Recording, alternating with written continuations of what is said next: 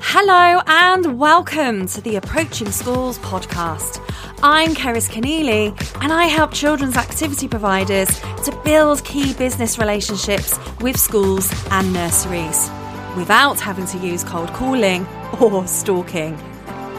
I want to help you earn a more reliable and consistent income while building your social impact and enriching children's lives with ease. So join me as I take you on a journey and let's make a positive difference together.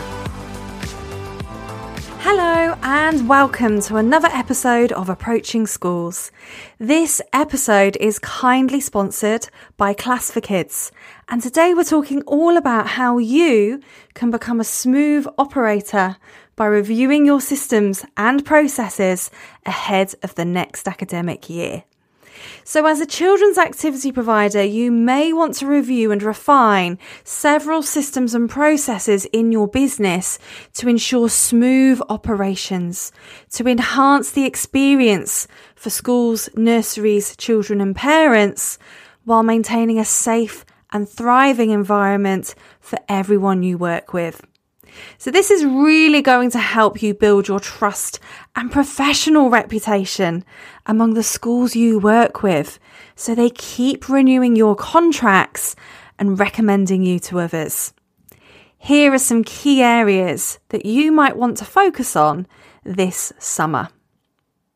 Number one, your enrolment and registration process.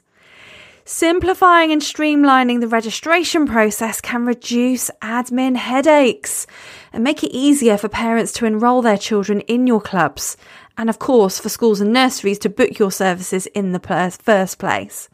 So, wherever you can save teachers time and effort, you really are onto a winner here. Taking on that admin process yourself means you can charge per child it means you can get your payment up front at the start of a term, which is great for cash flow. And it means you can make your extracurricular club more profitable whilst taking care of all the registration for the school staff. You can also take parent contact details this way to upsell other services or merchandise to them and quickly get them re enrolled each term. And if you want to make this process more efficient for you, especially if you have multiple clubs in schools, I highly recommend getting a booking system. Back in my dance business, the one I used to use for my own after school clubs was Class for Kids. Number two, your terms of business. What about service level agreements for your schools and nurseries? Do you have these in place? Do you need to go and get one drawn up by a solicitor? Do you need to go and grab a legal template of some sort? Are your agreements in place so that schools and nurseries know what your terms of business are for the new academic year? What about your invoicing procedures for curriculum work? So, if you're not delivering clubs, but you're delivering workshops during the school day, maybe you are facilitating PPA cover, are you going to be invoicing upfront, monthly, at the end of the term? What works best for you and your business model, and what can you negotiate with a school? Now, a lot of schools are going to want to see the work before they start paying for it, but you may still be able to negotiate this with them. What is your payment policy? This is going to be really important for you and your cash flow in your business. So, how soon after invoicing do you actually want to be paid? What is the commitment? What's the length of contract or the package? Is it for a term? Is it for a year? How long are these schools and nurseries committing to your business for? What's your cancellation policy, i.e., how much notice does the school or nursery need to give you if they're going to need to cancel a session or cancel a program, perhaps?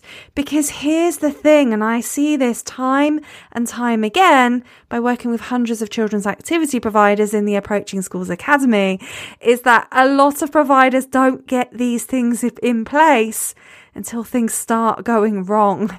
So, for example, and I see this one all the time, what happens when you turn up to your club only to find out they're on a school trip and didn't tell you?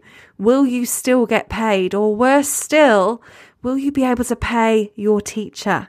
So these are the things you really want to get set in stone from the get go. So you know exactly what terms of business have been agreed to. So you can operate your clubs and manage your team much more smoothly next term. Number three, your company procedures. So reviewing safety protocols, risk assessments, and emergency procedures to create a secure environment for children is going to be crucial for you. And your schools and nurseries are really going to want to know that these are up to date for the new academic year. So, regularly updating these procedures based on industry standards and best practice really is essential.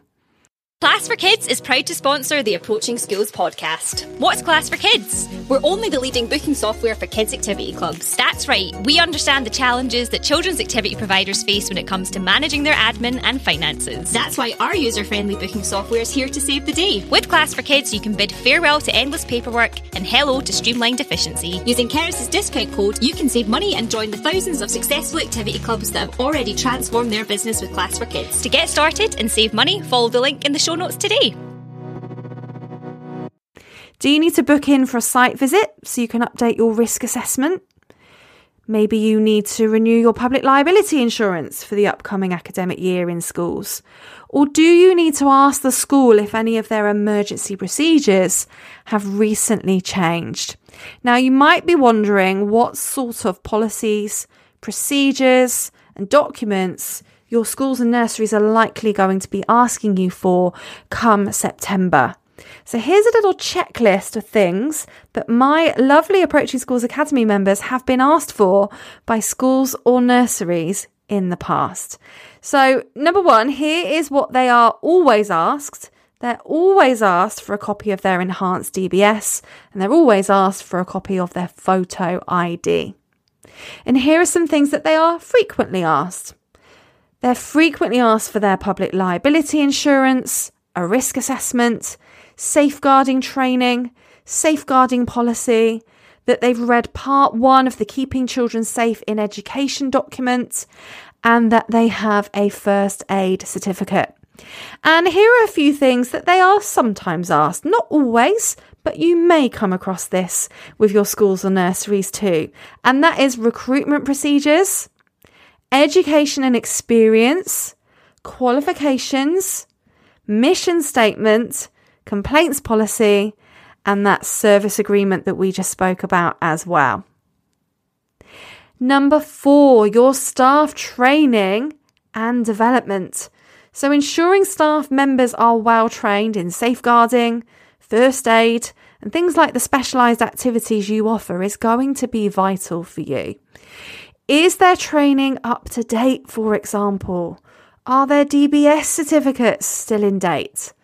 These are things you're going to want to be reviewing over the summer and getting these things updated in time for the new academic year. And regular staff training days and professional development opportunities can really help you to maintain a high standard of service so that when you're going to plan these, you're going to get them in ready for the autumn term so that your staff are staying up to date with regular updates from you as the business owner and regular professional developments for them as the teachers. So do think about how you will periodically plan these in. Will you have a staff training day at the beginning of term? Will you have teacher check ins?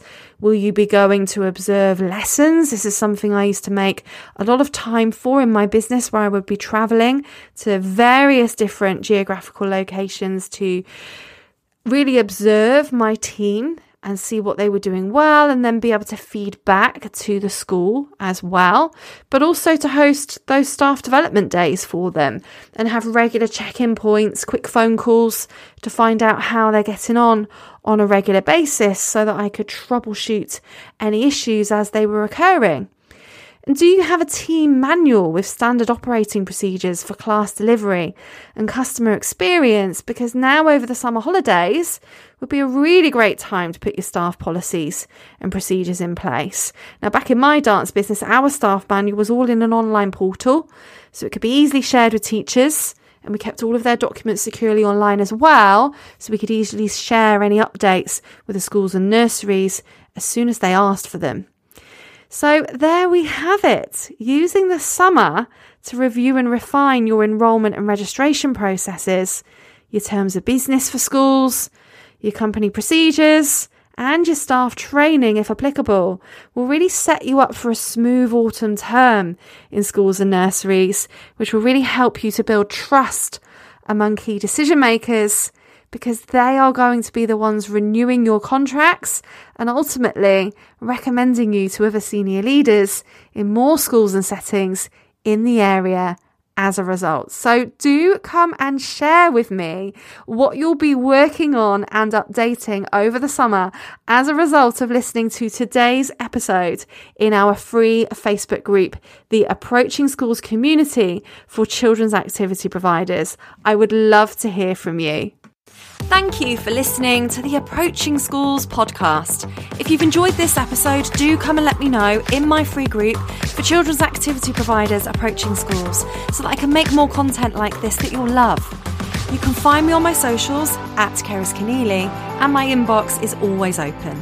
I would love for you to leave a review on iTunes and hit subscribe on your favourite platform so you can be the first to know when a new episode is ready. Until then, chat soon.